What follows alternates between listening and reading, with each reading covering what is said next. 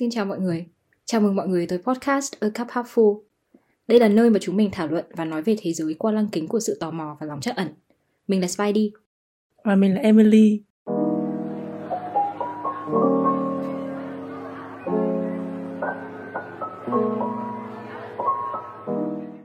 Ok, check-in question của ngày hôm nay là Trong những thời gian dạo gần đây thì mày đã học được điều gì mới? Um, thời gian gần đây thì tao cũng đã và đang dành khá là tương đối thời gian để học thêm nghĩa là học qua các khóa học những cái mới. Ví dụ như là uh, dạo gần đây thì các công việc ta đang làm liên quan khá là nhiều tới cái chủ đề đa dạng công bằng và hòa nhập. Cái này nó liên quan trực tiếp tới các dự án đang làm ở ở chỗ làm luôn nên là dạo này cũng đang học thêm một số những cái khóa liên quan đến chủ đề này ở trên LinkedIn thế mày thì sao? Dạo này mày học được gì mới? Dạo này tao học được rất nhiều điều mới. Um, là tao đi học vẽ. Nếu mà mọi người biết tao từ hồi bé thì mọi người sẽ biết là tao vẽ rất xấu. Gần như là không thể vẽ được một cái gì giá hổ đấy. Tức là chỉ vẽ được người que và ngôi nhà và những đám mây thôi ấy. Trong cái quá trình mà đi học nữa thì cảm giác là các thầy cô giáo mỹ thuật gây áp lực cho mình ấy tức là mình phải vẽ theo một cái tiêu chuẩn nhất định và không được tự do thoải mái sáng tạo. Thế nên là hồi đi học thì tao rất là sợ tiết mỹ thuật và luôn luôn bắt các bạn vẽ đẹp hơn vẽ hộ mình. Không bao giờ ừ. tự làm bài hết. Thế nên là tao lớn lên với cái niềm tin rằng là mình là một người không biết vẽ và mình sẽ không bao giờ biết vẽ. Nhưng mà dạo gần đây thì tao muốn thử làm những thứ mà mình dốt vì thật ra là mình không cần phải giỏi một cái gì đấy để có thể tận hưởng nó ấy. thế nên là tao quyết định đi học cái khóa này. Với cả cái khóa này thì nó cũng không nó là một khóa dạy về tư duy vẽ nhiều hơn và cũng uh, khuyến khích mọi người tự do sáng tạo và vẽ theo cảm tính của mình chứ không chú trọng quá nhiều vào các nguyên tắc khô cứng ấy. Nên tao thấy là tao học được ừ, hai buổi rồi thì tao thấy vui và có thêm thứ để chơi. Và đồng thời thì sau khi học vẽ xong thì cũng cảm thấy là mình nhìn những thứ xung quanh mình một cách chăm chú hơn dưới một góc nhìn khác nên là cũng vui ok tao có một câu hỏi follow up là okay. từ khi mày bắt đầu học cái khóa vẽ này thì cái niềm tin trước đây của mày về việc là mày không biết vẽ nó đã thay đổi như thế nào ừ. thật ra nó cũng vẫn chưa thay đổi hoàn toàn một trăm phần trăm đâu lúc khi vẽ thì vẫn cảm thấy là ừ, thật ra mình cũng không biết vẽ lắm thật hoặc là mình vẽ cũng vẫn hơi xấu ấy. Nhưng mà tao cảm thấy là đây là lần đầu tiên mà tao được dạy là phải tư duy như thế nào và nên vẽ như thế nào ấy. Tức là có người thực sự chỉ chỉ ra cho mình thấy và họ cũng không phán xét là mình làm như thế này là không đúng, mình làm như này là sai. Với cả một cái quan trọng nữa là tao cũng, một phần là tao cũng không cảm thấy là tao cần phải thay đổi hoàn toàn niềm tin là mình vẽ xấu. Mà nó đúng hơn là niềm tin là mình phải giỏi một cái gì đấy thì mình mới được phép làm nó ấy. Ừ.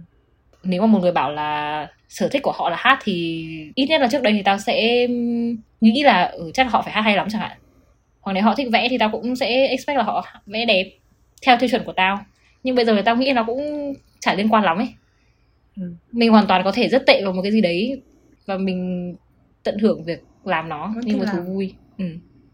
nhưng không chạy theo điểm 9 điểm 10 nữa ấy.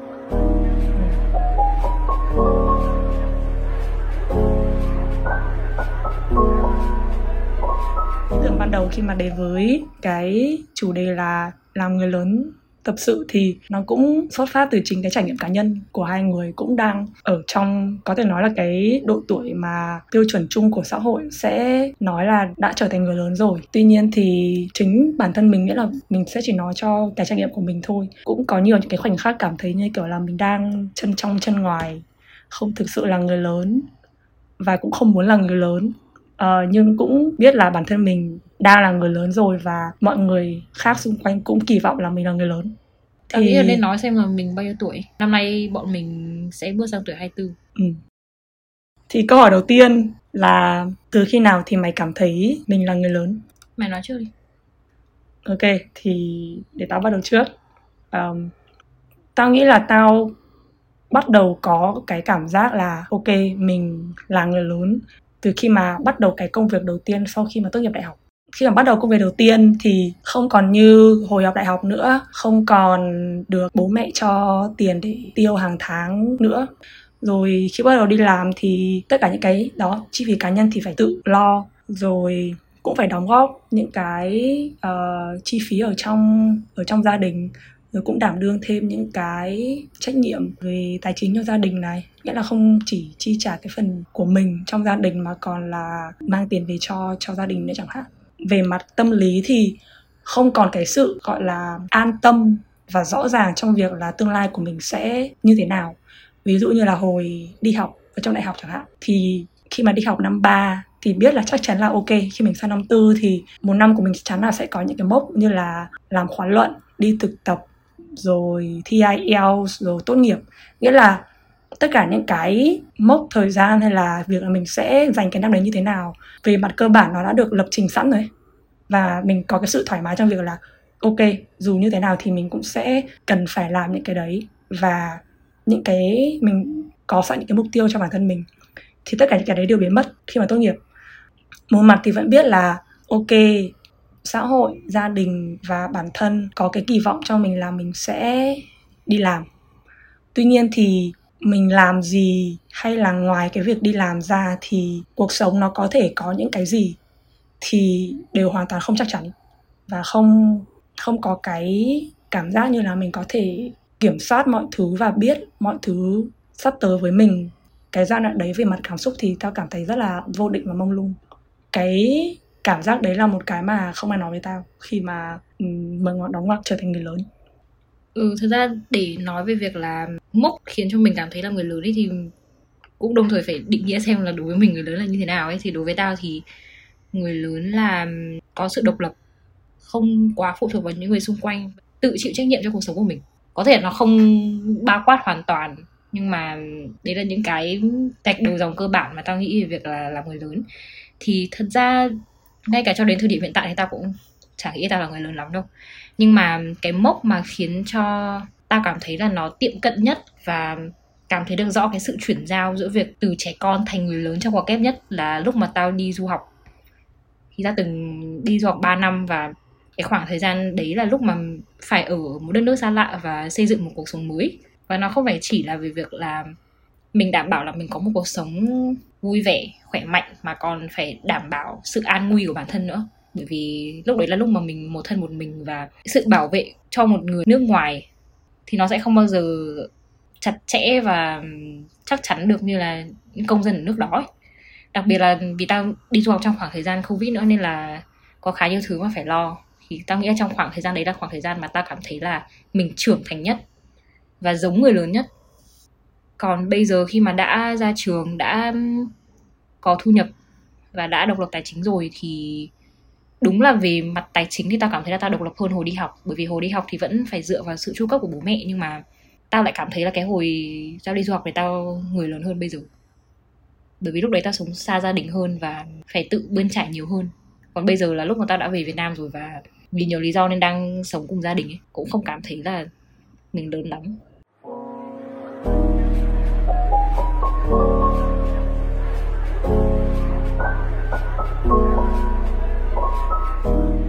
có bao giờ cảm thấy cái áp lực là phải lớn càng nhanh càng tốt không? Tao nghĩ là có. Tao cảm thấy áp lực khi mà ngay sau khi tốt nghiệp được phải gánh vác. Mình dùng ok cứ dùng từ phải đi vì đấy vì nó miêu tả có lẽ là đúng nhất cái cảm giác lúc đó. Ừ. là phải gánh vác tất cả những cái gì mà trước đây từ bé đến lớn gia đình đã kỳ vọng ở một người lớn cụ thể cái cảm giác áp lực đó là không chỉ phải thực hiện đủ tất cả những cái kỳ vọng đó mà cần phải thực hiện tốt. Cụ thể những kỳ vọng đấy là gì? Thì đó như ta đã nói là về tài chính này về mặt đóng góp nói chung trong những cái quyết định chẳng hạn. Ví dụ như là ngày xưa khi mà còn làm mình có đóng góp trẻ con thì kiểu mình có thể làm nũng được ấy. Hay là mình không thích cái gì hay thì mình có thể thể hiện cảm xúc ra mà không mà không bị mắng hay là nói chung là mình tự do hơn trong cái thể hiện cảm xúc của mình. Thì khi mà trở thành người lớn trong gia đình thì nó có những cái kỳ vọng mới về việc là kiềm chế cảm xúc và là kiểm soát nó tốt hơn chẳng hạn. Nó là những cái kỳ vọng, áp lực không chỉ là về mặt vật chất mà còn cả về mặt tinh thần đấy. Đôi khi cảm giác là những cái áp lực nó nó quá sức đối với mình ấy nhất là khi mà tương quan cái cảm giác và cái trải nghiệm của mình với những người bạn của mình hay là những người khác xung quanh nữa. Thì về mặt khách quan thì mình nhìn thấy được là đương nhiên là mỗi người sẽ có những cái hoàn cảnh khác nhau, những cái đặc điểm khác nhau và nó sẽ quyết định là ở một cái độ tuổi này thì mình có những cái trải nghiệm như thế nào. Nhưng mà đó là về mặt lý trí, còn về mặt cảm xúc thì đôi khi cảm thấy là, ôi, thật là bất công ấy. Vì tại sao, ví dụ như mình với bạn A là chẳng hạn, kiểu học cùng trường có những cái trải nghiệm khác ngoài về chủ đề gia đình nó giống nhau từ bé đến lớn. Nhưng đến cái mốc này thì các bạn ấy không phải có những cái áp lực nhưng mình lại có thì đôi khi cảm thấy hơi mệt. Ừ, tao muốn nói thêm về việc chia sẻ với những người xung quanh. Tao cũng có cảm thấy được cái áp lực về việc là mình phải lớn nhanh và mình phải mình phải check được những cái box cụ thể. Ví dụ như là độc lập về mặt tài chính, có một công việc ổn định, biết mình muốn làm gì ít nhất là trong một, hai năm tới chẳng hạn.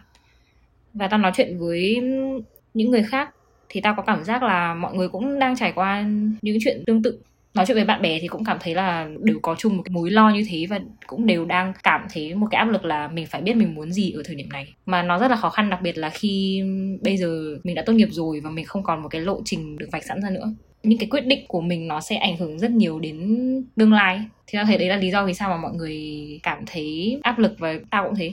Đấy cũng là lý do mà khiến tao cảm thấy áp lực. Nhưng đồng thời thì khi mà trả lời câu hỏi là liệu mình có đang thấy những người xung quanh chịu áp lực tương tự không, thì câu trả lời của tao sẽ là có hoặc không. Có ở đây là có với những người mà tao nói chuyện cùng, những người bạn bè thân thiết. Nhưng khi lên mạng xã hội thì tao cảm thấy là không. Khi nhìn người khác ở một một cái khoảng cách xa thì tao lại cảm thấy là trông họ, cảm giác như họ đang biết họ muốn gì. Và họ thấy họ rất ngầu. Mặc dù nếu mà tư duy một chút thôi, mình chỉ cần một phút dừng lại và tư duy thôi thì mình hoàn toàn có thể nhận ra rằng là có thể là họ cũng đang trải qua áp lực hoặc là những khó khăn riêng của bản thân nhưng mà khi mà lên mạng xã hội tao cảm giác là những cái tính người nó bị xóa nhòa đi ở một cấp độ nào đấy. Và mình nhìn mọi người từ một khoảng cách rất xa. Thế nên đôi khi tao cũng có cảm giác là những người khác đang bỏ xa mình.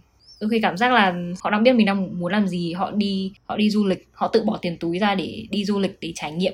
Họ tìm đến những công việc trông có vẻ là rất là thú vị. Và tao cảm thấy là họ đang không có chung áp lực đối với mình ấy tao muốn hỏi thêm một chút về chính cái trải nghiệm cá nhân của mày ấy. Ừ. khi mà mày nói là mày cũng đang ở trong một giai đoạn đó là cảm thấy khó khăn khi mà đưa ra các quyết định là một này và thứ hai đó là cảm thấy là những người khác mà mày nhìn thấy trên mạng chẳng hạn họ đang vững rất là vững chãi trên hành trình của họ mày đã và đang làm thế nào để đối mặt với những cái khó khăn như thế giải pháp tao đã và đang làm là không lên mạng xã hội nữa okay.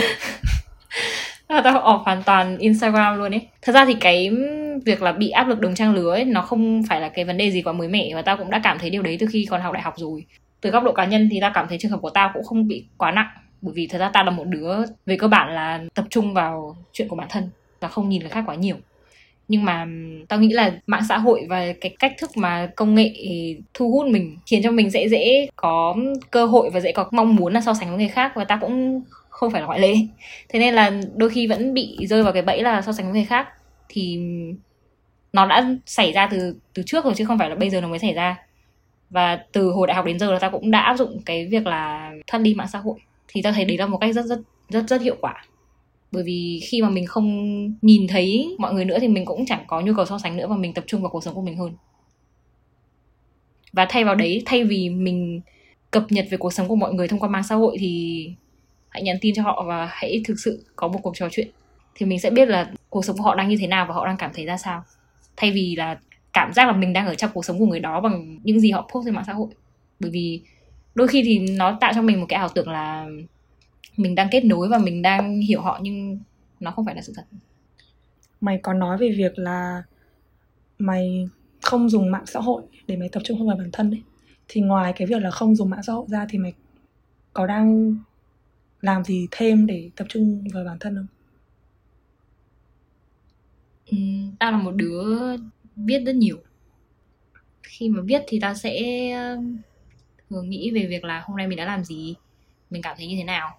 Hoặc là tại sao mình lại cảm thấy stress. Thì khi mà viết thì tao cảm giác là tao sẽ quan sát được những suy nghĩ của mình và những trải nghiệm của mình tốt hơn. Và từ đó thì cũng hiểu bản thân hơn và khi mà mình hiểu bản thân rồi thì tao cảm thấy là tao biết rõ mình quý trọng điều gì cái gì là cái mình đang theo đuổi. Thì khi đấy thì ta sẽ tập trung vào bản thân hơn. Thay vì là chạy theo những gì mà người khác đang có hoặc tao nghĩ là họ đang có. Ví dụ như việc là có thể là bạn A đạt được điều x nhưng thật ra cái điều x đấy không phải là cái gì đấy mà tao thực sự muốn ừ. thì nó cũng không có nghĩa lý gì lắm nếu mà tao so sánh mình với bạn ý cả. Ừ.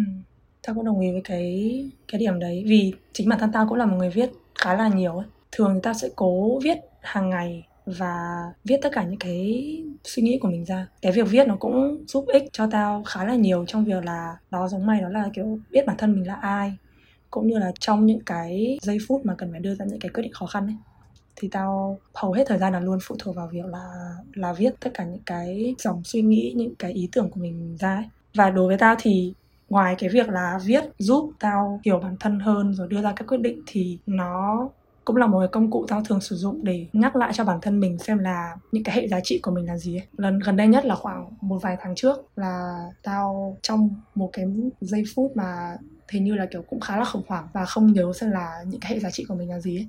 thì ta đã phải mở sổ ra và viết là, ok, mình định nghĩa giá trị là gì thì ta nhớ ta có viết là, định nghĩa về giá trị cá nhân của ta đó là, nó là những cái những cái cơ sở, những nền móng của bản thân mình để giúp mình đưa ra những cái quyết định khó khăn đấy những cái mà miêu tả bản thân mình đúng nhất những cái miêu tả đúng bản chất của mình cụ thể xem mình là ai. Khi mà tao viết ra được và nhắc lại bản thân mình năm cái giá trị của mình thì như kiểu là một lần nữa tao được chính bản thân mình soi sáng xem là mình là một con người như thế nào và tao nghĩ là trong cái hành trình làm người lớn hoặc là kiểu trở thành người lớn có thể zoom rộng ra là kiểu quá trình làm người ấy, thì chính bản thân tao cũng đã có rất nhiều lần. Nghĩa là cái lần vài tháng trước không phải lần đầu tiên là phải phản tư và lại phải nhắc lại bản thân mình xem mình là ai. Vì tao nhận thấy là trong hai ba năm vừa qua tao thay đổi rất rất nhiều nghĩa là mình có những cái trải nghiệm mới mình gặp những người mới mình tham gia vào trong những cái môi trường mới. Và ta nghĩ là cái quá trình này không bao giờ ngừng lại. Kể cả khi mình 30, 40 tuổi hay 50 tuổi và tiếp tục nữa thì tôi nghĩ một phần của việc làm người hay là làm người lớn là luôn phản tư và biết mình là ai. Nói thế không phải là đặt áp lực đó là luôn luôn phải biết mình là ai. Mà tôi nghĩ là cái quan trọng là mình có cái ý định và có cái mong muốn là luôn luôn tò mò với chính bản thân mình ấy. cụ thể hơn nhé giá trị của mày là gì? Với tao hiện tại thì tao đang có năm giá trị cái đầu tiên là sự dũng cảm. Sự dũng cảm để bước ra khỏi vùng an toàn của mình ấy và là những thứ mà mình sợ và chấp nhận cái sự không chắc chắn và vô định của cuộc sống. Cái thứ hai là sự tự do. Sự tự do là cái mà ban đầu tao rất là sợ ở cái việc làm người lớn nhưng tao đang dần dần và nỗ lực hơn trong việc là làm chủ cái sự tự do đấy ấy, và nắm lấy những cơ hội mà cái sự tự do đấy mang lại. Cái thứ ba là sự an toàn khi mà ta phản tư ta nhận ra là trong tất cả những cái mối quan hệ hay là những cái môi trường mà tao tham gia vào thì cái sự an toàn luôn luôn là cái mà tao hướng tới cái thứ tư là lòng chắc ẩn một năm trở lại đây thì tao nhận ra đó là mình chỉ có thể có đủ lòng chắc ẩn cho người khác bằng với cái lòng chắc ẩn mà mình có cho bản thân mình ấy. khi mà tao chấp nhận bản thân mình, tất cả những cái điểm xấu tốt thì tao cũng sẽ dễ dàng hơn cho việc chấp nhận người khác ấy. Chứ không còn cố là kiểu phải khiến họ làm theo ý mình hay là phải muốn sửa chữa họ. Và cuối cùng cái thứ năm cũng không kém phần quan trọng đó là sự liêm chính ấy. Vì cái mà tao nhận ra khi mà quan sát chính bản thân mình và những người khác đó là sống không liêm chính khó hơn là sống liêm chính rất là nhiều ấy. Ví dụ như nào? Ví dụ như kiểu là khi mình nói dối chẳng hạn là mình hẹn bạn đi chơi nhưng mà vì một lý do nào đấy như kiểu là mình hôm đấy mình mệt và mình không muốn đi, nên là mình nói dối với họ, kiểu mình bịa ra một cái lý do nào đấy để biện minh cho việc mình không đi ấy. Thì ta nghĩ là kể cả mỗi cái lần nhỏ như thế thì như kiểu là mình phải tạo ra một cái thế giới ở đó. Cái lời nói dối của mình là thật ấy.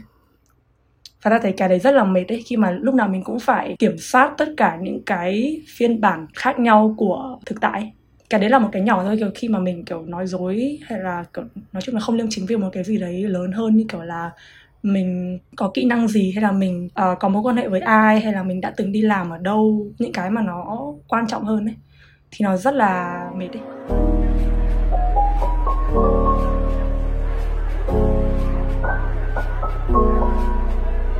cái thời điểm hiện tại thì mày quan sát là cái góc nhìn của bản thân mày về như thế nào là người lớn nó đã thay đổi như thế nào? Tao cảm thấy hồi bé thì người lớn nó kết nối nhiều hơn với độ tuổi. Tức là những người này lớn hơn mình rất nhiều. Thế nên là đây là người lớn. Nhưng cũng chính vì những cái khoảng cách tuổi tác đấy nên tao cảm thấy là họ rất là ngầu và họ luôn luôn có câu trả lời cho mọi việc. Nhưng mà ở thời điểm hiện tại, sau khi mà đã ra trường đi làm và làm việc trực tiếp với rất nhiều người được coi là người lớn rồi, thì tao cảm thấy là những cái mà tao nghĩ nó cũng không sai, nhưng đồng thời thì nó cũng hơi bất công cho những người lớn đấy. Vì đến cuối cùng thì người lớn cũng chỉ là người thôi. Không phải lúc nào họ cũng sẽ làm điều mà mình cho là đúng. Không phải lúc nào họ cũng sẽ kiểm soát và luôn luôn điềm đạm trong mọi tình huống. Không phải lúc nào họ cũng luôn luôn có câu trả lời. Thật ra thì họ cũng chỉ là người và cũng có lúc họ sẽ sai, họ cũng sẽ có những khiếm khuyết riêng um, và thật ra thì nói chuyện với người lớn không khó đến thế. Hồi trước thì tao rất sợ việc nói chuyện với người lớn. Vì tao cảm giác là tao không biết phải bắt đầu cuộc trò chuyện như thế nào. Một phần vì là có thể là họ có một khoảng cách tuổi tác nhất định nên là mình không có chủ đề chung để nói. Nhưng mà tao nghĩ phần chủ yếu là vì tao bị sợ vì cảm thấy họ là một cái thế giới rất khác mình. Nhưng mà đến khi đã nói chuyện được rồi thì tao thấy họ cũng bình thường. Ví dụ như là chị sếp của tao thì cũng đọc truyện ngôn tình và xem phim Trung Quốc giống tao rồi ừ. nên thật ra là có thể trông họ ngầu ấy nhưng mà và họ ngầu thật nhưng mà thật ra thì họ cũng có những hỉ nộ ái ố và họ cũng có những nỗi niềm riêng mà mình nên nhìn nhận ừ. mày có cảm thấy như thế không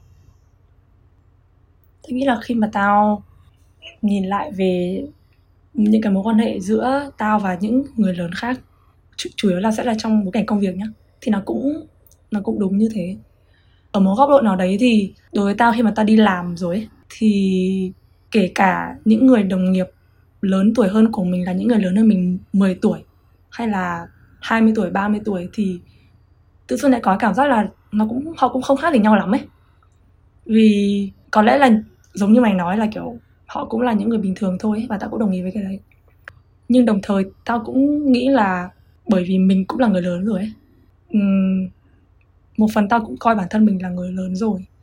Và tao nghĩ là kiểu cái việc mình là người lớn hay không nó phụ thuộc khá là nhiều vào việc là mình có nghĩ mình là người lớn hay không ấy. Như là khi mình như kiểu mình khi mình tin mình là người lớn ấy thì mình sẽ là người lớn ấy. Thì để trả lời ngắn gọn cho câu hỏi của mày thì là có.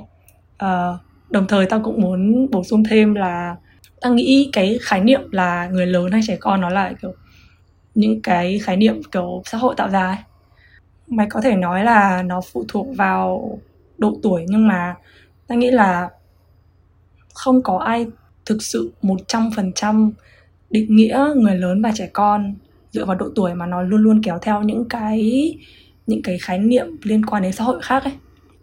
Nên là ta nghĩ cái việc là dùng người lớn hay trẻ con với tư cách là những cái tính từ để miêu tả những người khác ấy thì nó không phải là một cách constructive một cách tốt để uh, đưa ra feedback hay là để đánh giá hay là để góp ý ấy bởi vì đó mỗi người lại mỗi người lại có định nghĩa khác nhau về là người lớn hay trẻ con uh, như kiểu là nhiều người hay nghĩ là kiểu bị nói là mày trẻ con thế là một cái điều xấu ấy nhưng ừ. chính bản thân tao nhá khi mà tao đang ở trong độ tuổi này thì mỗi ngày tao đều nỗ lực để cho bản thân mình những cái không gian và thời gian để làm trẻ con nhiều hơn ấy ừ. Để kiểu làm để làm nũng hay là để làm những thứ mà ngày xưa ngày xưa làm như kiểu là vẽ linh tinh hay là rên rỉ và kiểu phản nào về mọi thứ ấy.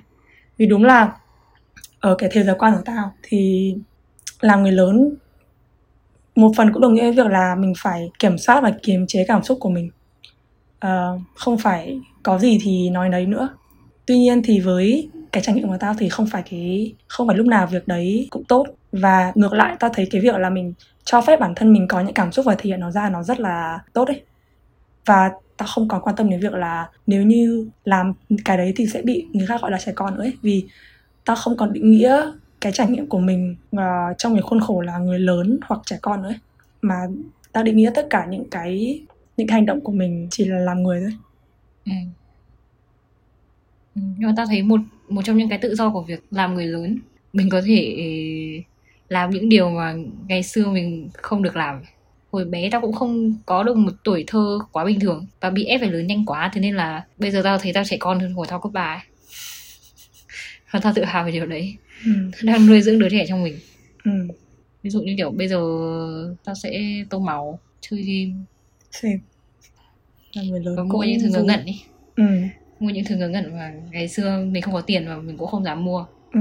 hoặc là mình nghĩ là quá trẻ con ấy. Vì hồi trẻ con thì sẽ luôn luôn muốn tỏ ra là người lớn. Ít nhất đấy là trường hợp của tao. Tao cần phải ngầu ấy. Không thế mà. Nhưng bây giờ thì tao cũng chẳng cảm thấy là cần phải ngầu nữa. Chẳng quan trọng nữa rồi. Ừ. Mà nghĩ là khi mà mình luôn cố tỏ ra ngầu ấy theo kiểu là mình không thực sự quan tâm tới một cái gì ấy ừ. thì như kiểu là chính mình đang tước cho bản thân mình những cái cơ hội để thực sự have fun ấy thực sự kiểu đó ngớ ngẩn và kết nối với những người khác ấy. Vì ta nghĩ là đó khi mà chính mình và tất cả những người xung quanh mình đều ngừng giả vờ làm mình ngầu ấy thì mọi người sẽ kết nối với nhau được dễ dàng và nó sâu hơn ấy. Đúng ý. Đồng ý không? Ừ. nó cũng giúp tao nhìn nhận một cách cảm thông hơn với những người mà khi mà tao nhìn họ tao thấy họ đang rất cố gắng để ngầu ấy ý là tao cũng có cái sự cảm thông vì cũng đã có những cái trải nghiệm như thế là mình không biết tại sao họ hành xử như thế. Nhưng mình hiểu được là cái cảm giác đấy nó không phải là một cảm giác dễ chịu ấy. Ta cảm thấy là hành trình làm người lớn hành trình trưởng thành của mỗi người nó rất khác nhau nữa. Ừ. có thể là đến một ngày nào đấy thì họ sẽ nhận ra rằng là họ không cần phải giả vờ nữa. Hoặc cũng có thể là cái khoảnh khắc đấy sẽ không bao giờ đến. Mình nên biết là mình quý trọng điều gì và điều gì là tốt cho mình ở một thời điểm nhất định nhưng đúng là mình không bao giờ nên áp đặt những quy chuẩn của mình lên người khác về việc thế nào là cuộc đời họ nên như thế nào ấy và thế nào mới là đúng mực Ừ. như thế không hề giúp ích được một tí gì nữa Ừ. Quay, quay lại cái câu hỏi vừa rồi của mình là góc nhìn đã thay đổi như thế nào về việc là người lớn thì đối với cái trải nghiệm cá nhân của tao ấy khi tao còn bé thì tao được nói khá là nhiều về việc là là người lớn là một danh sách những cái những cái đi kèm định nghĩa là người lớn đó trách nhiệm độc lập kìm nén uh, báo hiếu nọ kia. Tao nghĩ là những cái đấy đúng nhưng mà nó chưa đủ ấy. Khi mà tao đó đang sống và trải nghiệm cuộc sống thì tao nhận ra là mình không được dạy mình không được kể rất là nhiều thứ về cái trải nghiệm trưởng thành và trải nghiệm làm người lớn ấy. Ví dụ như là không ai kể về tao không ai dạy tao là ý là bản thân tao nhá những khoảnh khắc mà tao cảm thấy buồn hoặc là về mặt tâm lý không cảm thấy ổn trong cuộc sống hồi hồi bé thì nó vẫn sẽ tiếp diễn và nó sẽ càng trầm trọng hơn khi mà ta là người lớn. Vì đối với tao thì khi còn là trẻ con khi vẫn đi học thì hồi đấy cuộc sống của tao nó đơn giản hơn rất là nhiều ấy. Và tao nghĩ là với nhiều người cũng thế. Chỉ là đi học rồi đi về rồi học bài rồi đi học thêm rồi ăn uống nhu cầu gì thì bố mẹ đều chăm lo cho. Uh, tuy nhiên với trải nghiệm cá nhân của tao thì đó khi lớn lên thì cuộc sống không đơn giản như thế nữa. Nó không chỉ là phải lo cho bản thân mình mà lo cho những người thân khác mà nó còn có những cái khủng hoảng hiện sinh. Những cái lần lạc lối vô định những cái ngày mà dậy và kiểu cảm giác siêu tệ và không thể ra khỏi giường mà không biết tại sao. Tao chưa giờ được kể và là được dạy là nó sẽ nó sẽ như thế. Ừ. hay là những cái liên quan đến cách mình hành xử và cách mình tiếp cận các mối quan hệ và cách mình nhìn nhận thế giới nó bắt nguồn rất là nhiều từ những cái trải nghiệm cá nhân của tao trong cuộc sống với gia đình. Có thể nói- là những cái những cái sang chấn tâm lý hay là um, nhìn chung là kiểu tất cả những cái gì mình làm thì nó đều bắt nguồn từ một đâu đó.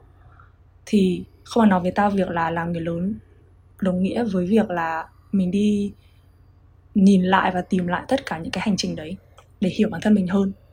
Hay là không ai nói với ta là lớn lên đồng nghĩa với việc là mày sẽ gặp rất nhiều người và không phải lúc nào mình cũng hợp với những người đấy.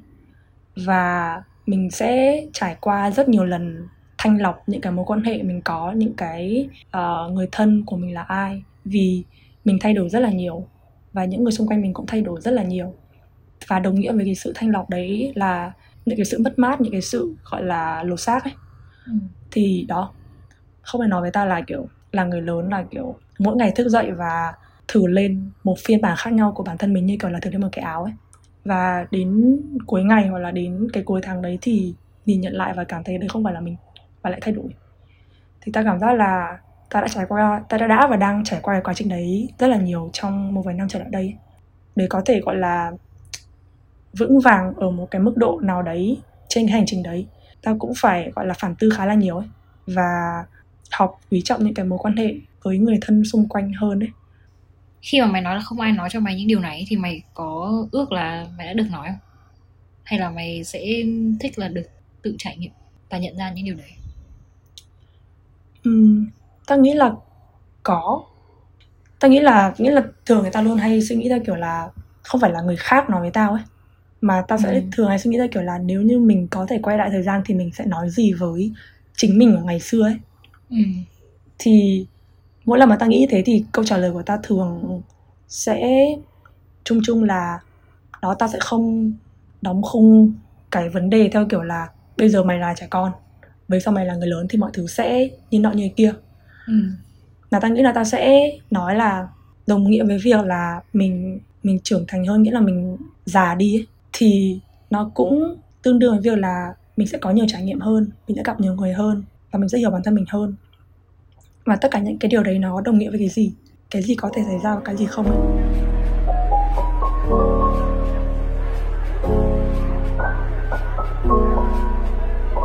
trong cái hành trình sắp tới của mày, trong tương lai của mày thì có cái điều gì mà mày đang cảm thấy sợ hãi hoặc là cảm thấy háo hức? Tao thấy nó là một điều thôi. Đấy là sự vô định tức là đấy là điều mà tao sợ nhất, nhưng cũng là điều khiến tao háo hức nhất khi làm người lớn. Sợ thì chắc cũng không cần phải rất nhiều nhỉ. Khi mà mình cảm thấy là mình không biết trước là điều gì đang chờ đón mình, hoặc là mình không thể kiểm soát được tương lai, thì trong tao sẽ có một cái nỗi sợ mơ hồ. Nó không quá kinh khủng, nó không đến mức là có thể nuốt chửng được tao, nhưng mà tao có cái nỗi sợ đấy. Nhưng đồng thời thì đấy cũng là một điều khiến tao háo hức, bởi vì điều đấy có nghĩa là chuyện gì cũng có thể xảy ra được đặc biệt là sau covid thì chắc tất cả mọi người trên thế giới đều có chung suy nghĩ là đúng là mình không bao giờ có thể kiểm soát được mọi thứ. Đôi khi thì một cái đại dịch nó ụp lên ụp lên trên đầu mình và thay đổi hoàn toàn cuộc sống của mình và thế nào là bình thường. Chắc vì những trải nghiệm đấy nên ta không còn không còn cố điều khiển cuộc đời mình nữa. Tao đang ở trong trạng thái là bất cứ điều gì xảy ra thì tao sẽ dang rộng vòng tay và ôm lấy nói ừ. Tao cũng chia sẻ cái góc nhìn đấy. À, giống như một trăm phần trăm luôn.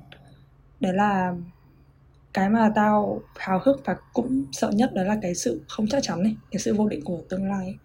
trước đây thì tao rất rất sợ cái sự vô định đấy. Đấy là kiểu cái, cái ác mộng của tao đã trở thành hiện thực khi mà tao tao tốt nghiệp ấy. Và thực sự là ok bây giờ tao 23 tuổi và sắp tới là tuổi 24 nhưng sự thật là tao không có một cái tầm nhìn rõ ràng một chút nào về việc là những cái gì có thể xảy ra khi tao 25 tuổi trở đi. Và bản thân tao đã và đang làm quen với cái sự vô định đấy ấy, và cảm thấy ổn với nó. Nghĩa là đón nhận cái sự vô định đấy. Thì đồng nghĩa với cái sự vô định đấy đối với tao là cái sự tự do ấy. Cái sự tự do để đưa ra bất kỳ những cái quyết định nào mình muốn. Và làm chủ việc cuộc đời của mình sẽ đi về đâu ấy. Và đồng thời, với cái sự tự do đấy thì tao cũng cảm thấy biết ơn với những cái đặc quyền mà mình có ấy. Vì tao biết là không phải người nào cũng có được cái đặc quyền là hoàn toàn làm chủ cái việc là mình làm gì hay là mình ở đâu.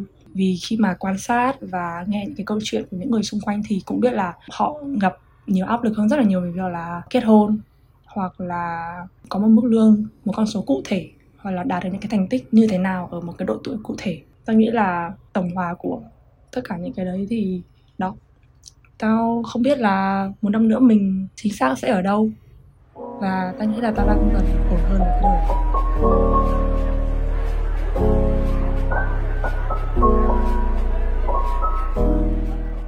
Ok, thế lần này thì random rec của mày là gì? Random rec của tao là một cuốn sách mà tao mới đọc xong gần đây. Là cuốn Reasons to Stay Alive là dịch tiếng Việt là những điều giữ tôi còn sống của Matt Haig.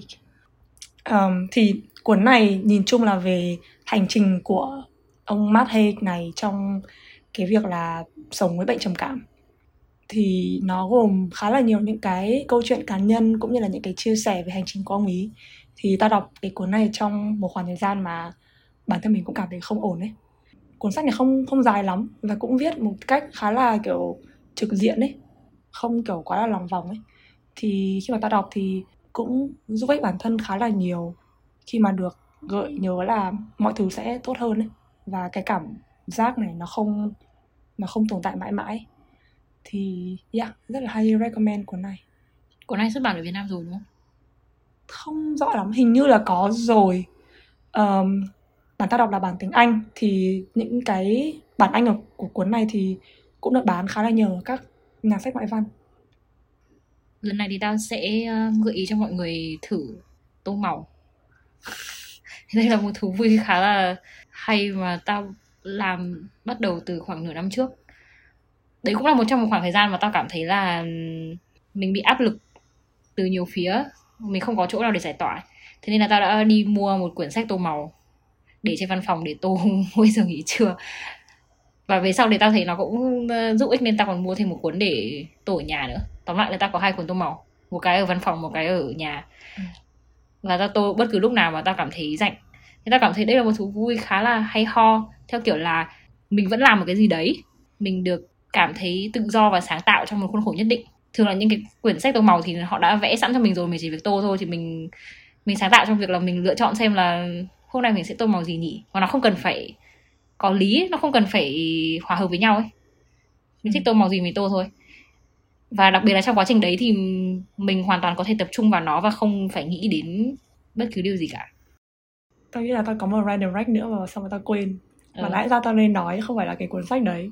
Ý là cuốn đấy cũng hay nhưng mà random rec là uh, mọi người nên đi xem cái video mới nhất trên youtube của Nhện. Uh, nếu như mọi người chưa biết thì là một nhà làm phim rất là theo quan điểm của mình là một nhà làm phim rất là giỏi và rất là hay. Nhà làm phim ấy. Ừ. Ta nghĩ là kiểu vừa biên kịch vừa đạo diễn ấy vừa kiểu giám đốc hình ảnh ấy. Ừ. too much ấy. Uh, mình chỉ nói cái này để mình có cớ include cái link đấy vào phần show note um, hiện tại thì mình không biết là nó có bao nhiêu cái cái video này có bao nhiêu view rồi nhưng mà chắc khoảng 15 cái view được của mình là mong là sau khi mình uh, xuất bản cái tập này thì nó sẽ có ít nhất là thêm 15 cái view nữa để nó cân bằng ấy. Ok. Bye. Ok, cảm ơn mọi người đã lắng nghe tập podcast này và hẹn gặp mọi người vào tuần sau. Mọi người có thể follow chúng mình ở trên Instagram qua handle ở cup.halfful thì bọn mình sẽ uh, update các tập mới và có thể trong tương lai là một số các nội dung khác nữa. Và nếu như mọi người có tâm sự gì uh, hay là có suy nghĩ gì về những cái nội dung bọn mình nói ở trong các tập thì cũng có thể gửi mail tới cho bọn mình qua email ở cuphalfful podcast at gmail.com